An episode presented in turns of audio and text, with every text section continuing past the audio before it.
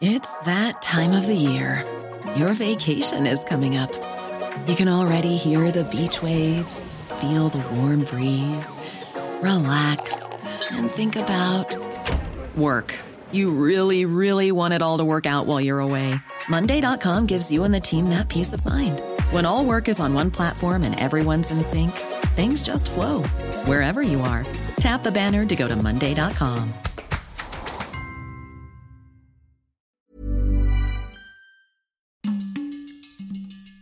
Verdun, Dien Bien Phu, le Vietnam, l'Algérie. Le XXe siècle est un siècle de guerre, un siècle de confrontation où les armes n'ont jamais cessé d'être sorties, même quand on a cru que la paix allait enfin advenir, que la paix allait être universelle, eh bien, celle-ci ne fut que de courte durée. On se souvient bien évidemment de ce grand mouvement pacifiste après la Première Guerre mondiale, mouvement pacifiste tout à fait légitime, après ces cinq années de guerre euh, effroyable, un mouvement pacifiste qui euh, n'a pas réussi à établir une paix perpétuelle et la guerre est repartie de plus belle en 1939 en Europe. Évidemment, si on regarde un peu plus loin que l'Europe, eh bien les guerres sont là aussi nombreuses en Asie, en Afrique, en Amérique latine. À bien des égards, ce XXe siècle est un siècle de guerre. Alors dans l'émission précédente, nous nous étions concentrés essentiellement sur les sujets économiques et sociaux, avec notamment la question de l'abondance et de la productivité. Nous allons, au cours de cette émission qui essaye de dresser à grands traits un résumé du XXe siècle, nous intéresser aux guerres et constater qu'il y a quelques enseignements à retenir de ces guerres du XXe siècle. Et ces enseignements, c'est notamment le rapport qu'il y a entre la technique et l'être humain. En effet, le XXe siècle n'a pas le monopole de la guerre. Il y a eu des guerres bien avant et, durant toutes les époques. Mais le changement majeur du XXe siècle, c'est que l'être humain dispose de technologies qui fait que la guerre est beaucoup plus destructrice et beaucoup plus meurtrière. L'invention de l'aviation, qui peut être utilisée avec des usages civils, mais qui peut aussi servir pour des usages militaires, fait que l'on peut bombarder des villes. Et euh, évidemment, ça aboutit au bombardement des villes euh, de la Normandie, aux villes allemandes, au bombardement au napalm au Vietnam. On voit très bien comment une invention technologique a modifié la manière de faire la guerre et a amplifié le nombre de destructions et, l'état de terreur euh, qui a plané sur les populations. Évidemment, on pense à l'arme nucléaire qui de façon directe a été peu utilisé, uniquement à deux reprises, mais euh, quand on voit les destructions énormes que cela a causé à Hiroshima et Nagasaki, euh, on comprend que euh, les hommes ont heureusement réussi à faire preuve de sagesse et à ne pas l'utiliser de nouveau. Évoquons aussi les nombreux missiles et le fait que ces missiles ont une portée de plus en plus longue, si bien qu'on arrive à s'affranchir de l'espace. Et étant rapide, on arrive même à s'affranchir du temps. Ces évolutions technologiques ont conduit à modifier la manière de faire la guerre, et notamment à modifier l'espace même du champ de bataille. Pendant longtemps, la guerre a été une guerre de champ, puisque deux armées s'opposaient dans un champ clos, délimité, et le vainqueur était celui qui arrivait à, vaincre l'autre. C'est le cas d'Austerlitz, comme c'est le cas de la bataille de Marathon la bataille de lieu, la bataille de plaine, qui est quelque chose de connu, de, maîtrisé, et qui est une manière de faire la guerre. Or, cette bataille de plaine, elle est possible avec euh, une puissance de feu qui est somme toute euh, limitée, même s'il y a le développement de l'artillerie à partir de la fin de la guerre de Cent Ans. Mais on voit bien qu'à partir du moment où il y a l'aviation, où il y a des missiles de longue portée, Combattre en champ ouvert est quasiment impossible parce que on est quasiment certain euh, de se faire ratatiner.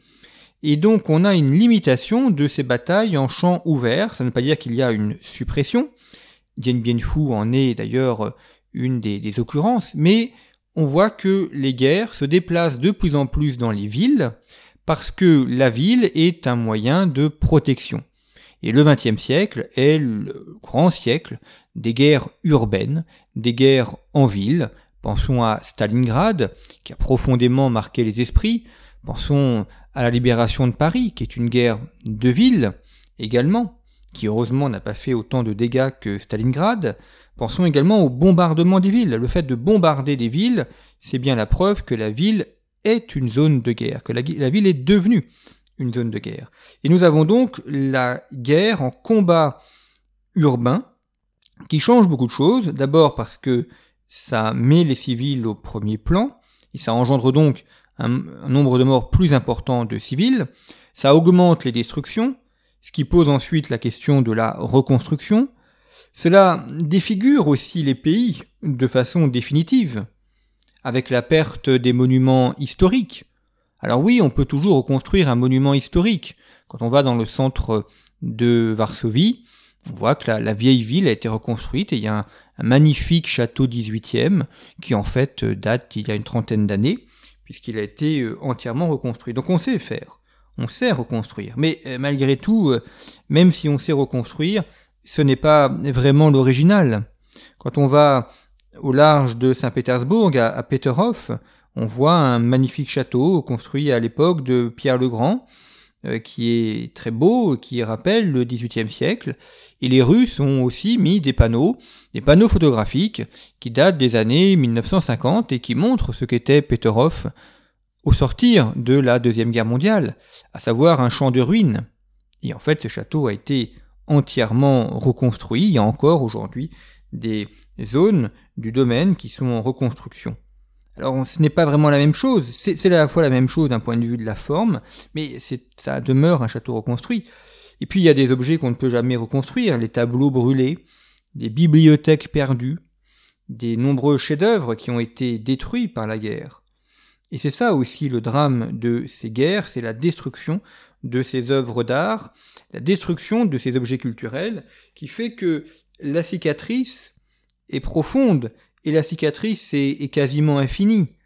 Alors le, sphinx pouvait très bien se prendre un boulet de canon de Napoléon et perdre son nez. Bon, c'est parti de choses. Après tout, de nombreux châteaux ont aussi des impacts de balles de la Première Guerre mondiale. Donc cela peut arriver. Mais euh, là, on n'est plus simplement dans le fait qu'un bâtiment soit abîmé, mais dans le fait qu'un bâtiment soit complètement rasé. Il en va de même pour les villages. Quand on marche sur le front de la Première Guerre mondiale, le long du chemin des dames, il y a là aussi euh, de temps en temps des photos, euh, des cartes postales des années 1900-1910 où l'on voit un charmant village avec le maréchal Ferrand, avec euh, le boucher, avec la, la rue centrale. Et ce village a aujourd'hui disparu et il y a un champ à la place. Donc ce sont les, stigmates de la guerre qui modifient profondément la géographie d'un lieu, qui créent des traumatismes culturels et psychologiques beaucoup plus importants.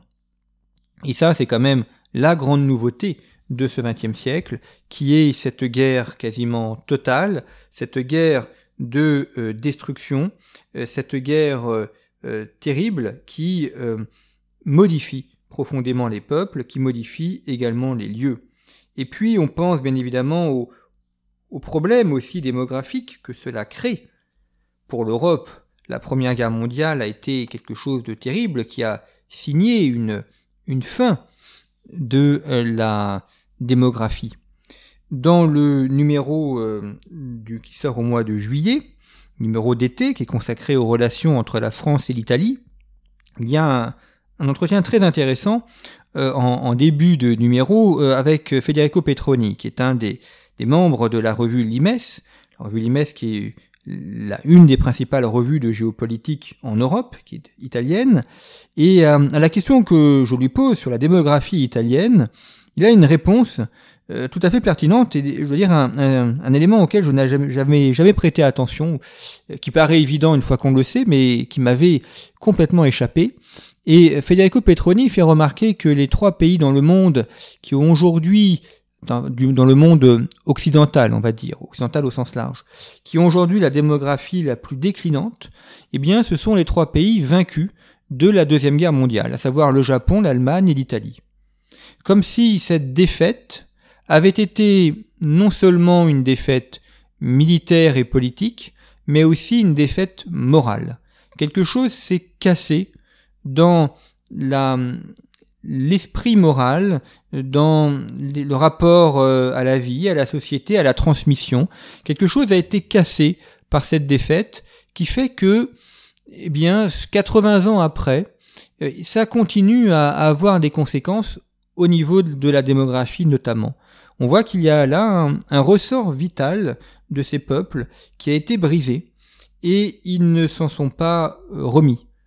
Alors, on peut expliquer évidemment la, diminution de la démographie au Japon, en Allemagne et en Italie par, d'autres facteurs, mais il y a beaucoup d'éléments en commun avec la France ou avec l'Espagne, et, pour autant on voit que la démographie est beaucoup plus déprimée qu'en France ou en Espagne. Donc les questions de développement économique, les questions d'accès euh, au travail pour les femmes, les questions de, garde des enfants, qui sont des questions euh, tout à fait importantes et, réelles, eh bien, en fait, elles ne sont pas suffisantes. Euh, oui, ça joue dans les sujets démographiques, mais ce n'est pas suffisant. Il y a un autre ressort qui est un ressort immatériel, un ressort un peu intangible, on, va avoir du mal à le, percevoir, à le, sentir, mais on voit que celui-ci existe et c'est cette euh, défaite de la Deuxième Guerre mondiale qui a brisé quelque chose chez ces pays qui ont été vaincus. Et ça, c'est aussi une des conséquences de ces guerres. Une autre évolution majeure de, des guerres au XXe siècle, après la guerre, il y a la Grande Guerre, la guerre de bombardement, la guerre d'aviation, la guerre de matériel, c'est ce que l'on appelle la petite guerre, la guérilla, l'arrivée du partisan. Alors ce n'est pas une invention du XXe siècle, ça existait avant, on le voit notamment pendant la guerre d'Espagne que conduit l'armée de Napoléon. Mais il est vrai que le XXe siècle a été un siècle où le partisan a eu euh, de nombreuses guerre à mener, euh, le partisan a évolué aussi, alors dans les guerres de décolonisation, mais pas uniquement. Et le rôle du partisan, c'est d'essayer de rétablir un rapport d'équilibre vis-à-vis d'une armée dont il ne dispose pas les mêmes moyens technologiques.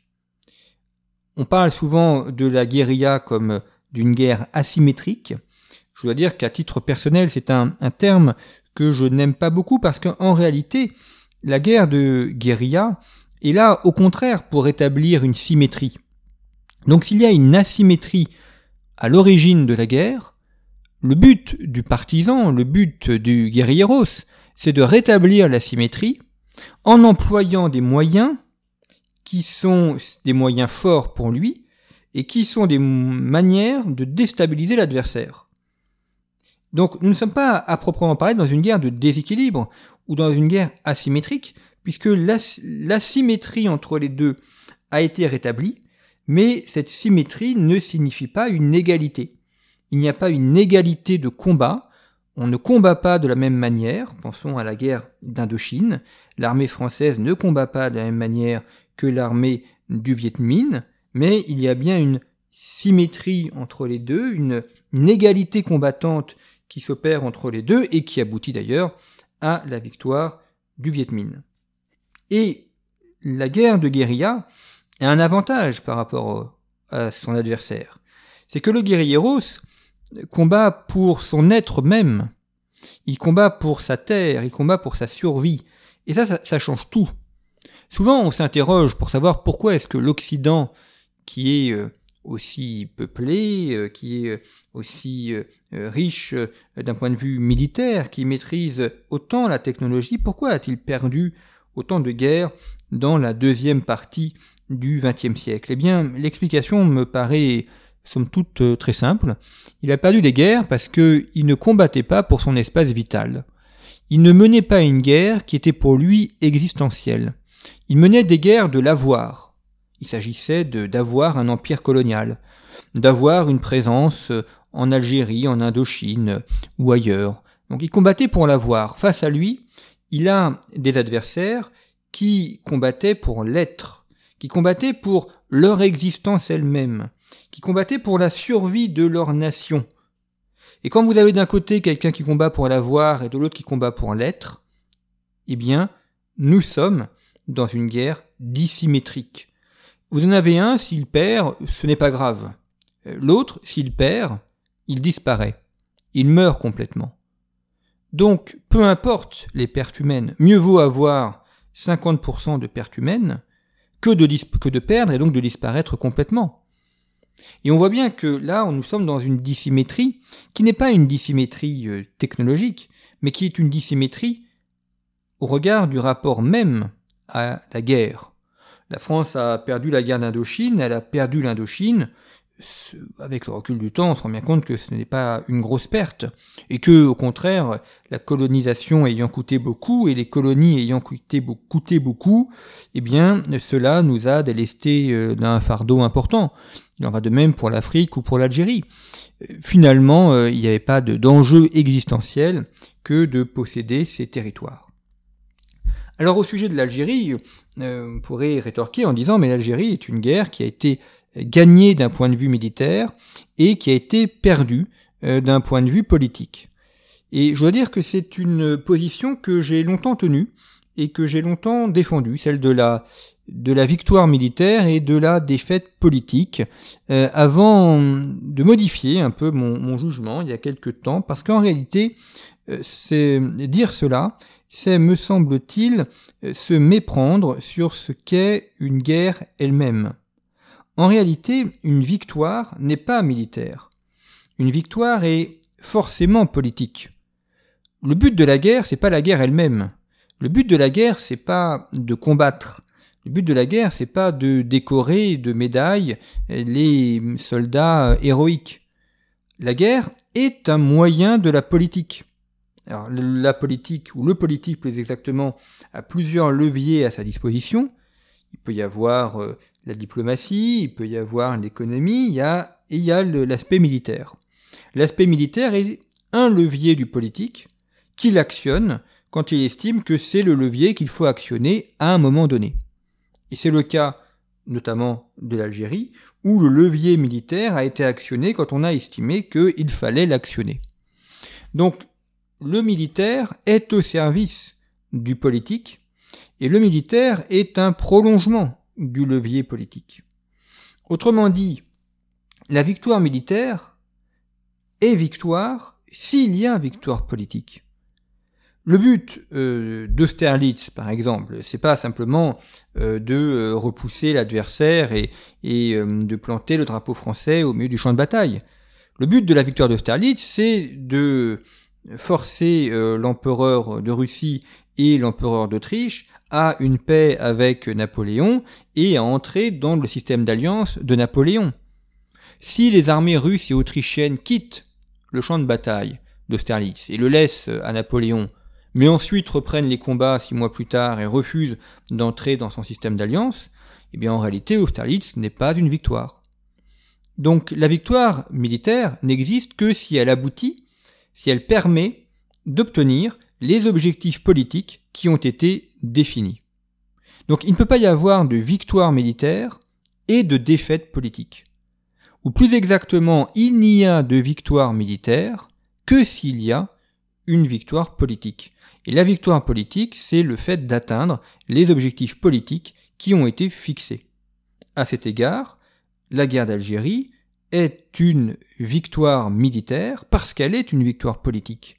Le but du général de Gaulle a euh, toujours été, avant même d'ailleurs qu'il revienne au pouvoir en 1958, a toujours été de quitter l'Algérie. Alors on peut dire qu'il a peut-être fait croire qu'il voulait euh, euh, maintenir l'Algérie française. Ça, c'est un, un jeu politique. L'homme politique doit se veiller de dévoiler toujours, tout de suite ses intentions. Et d'ailleurs, quand on écoute le, fameux discours euh, qu'il a prononcé sur le forum d'Alger, le fameux euh, Je vous ai compris, qui est un discours très bref, un discours très court, à aucun moment il parle de l'Algérie française.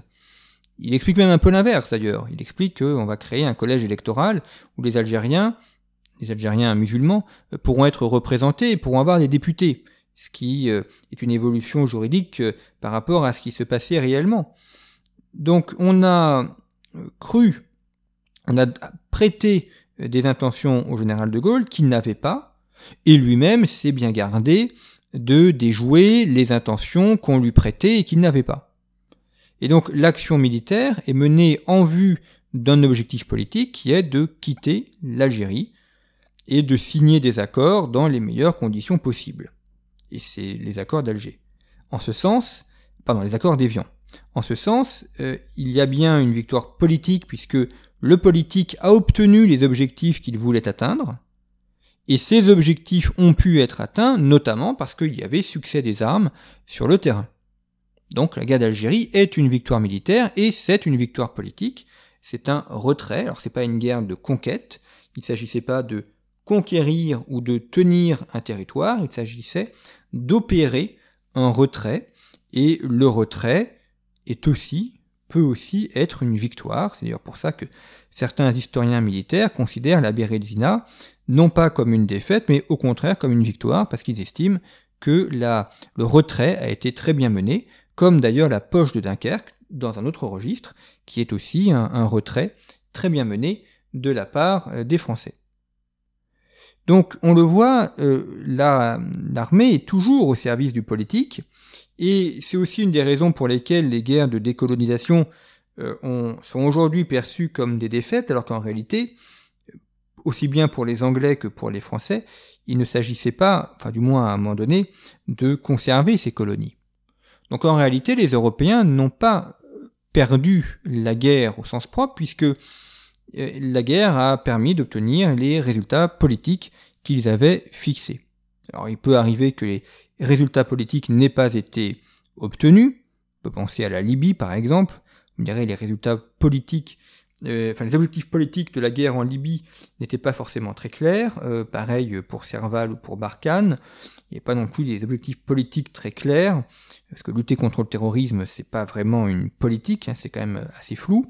Mais en tout cas, euh, cela montre que dans l'ensemble, au XXe siècle, les objectifs ont pu être atteints. Et c'est ça aussi l'objet de la guérilla, qui est de mener une certaine forme de guerre en vue d'obtenir un succès politique qui est très souvent euh, un succès euh, qui aboutit à l'indépendance du pays. On le voit aussi, je terminerai par là, ces guerres du XXe siècle sont des guerres d'alliance. Aucun pays ne peut combattre seul. Il a besoin d'alliés, il a besoin de coordination, il a besoin de, de grandes stratégies. Et il y a toujours des alliances nécessaires, soit pour avoir des pays qui restent neutres, ce qui vient utile, soit pour avoir des pays qui livrent des armes, qui fournissent un soutien logistique, un soutien matériel. En tout cas, il n'y a pas de guerre seule, et on le voit aussi dans la guérilla, où les membres de la guérilla ont toujours cherché du soutien à l'étranger pour avoir des financements, pour avoir un soutien à l'ONU, pour avoir aussi une guerre de la désinformation, une guerre de la propagande. Ce sont des choses qui sont là aussi ô combien importantes. Et finalement, si on dresse un bilan des guerres au XXe siècle, on voit que, au-delà de leur mort et de leur destruction qui sont sans précédent, beaucoup de choses euh, n'ont pas fondamentalement changé. La guerre au XXe siècle reste dans son essence la guerre de toujours, la guerre de Xénophon, la guerre euh, de Jeanne d'Arc, euh, une guerre qui vise d'abord et avant tout à obtenir un succès politique, à atteindre l'objectif politique en tenant le terrain que l'on s'est fixé de tenir.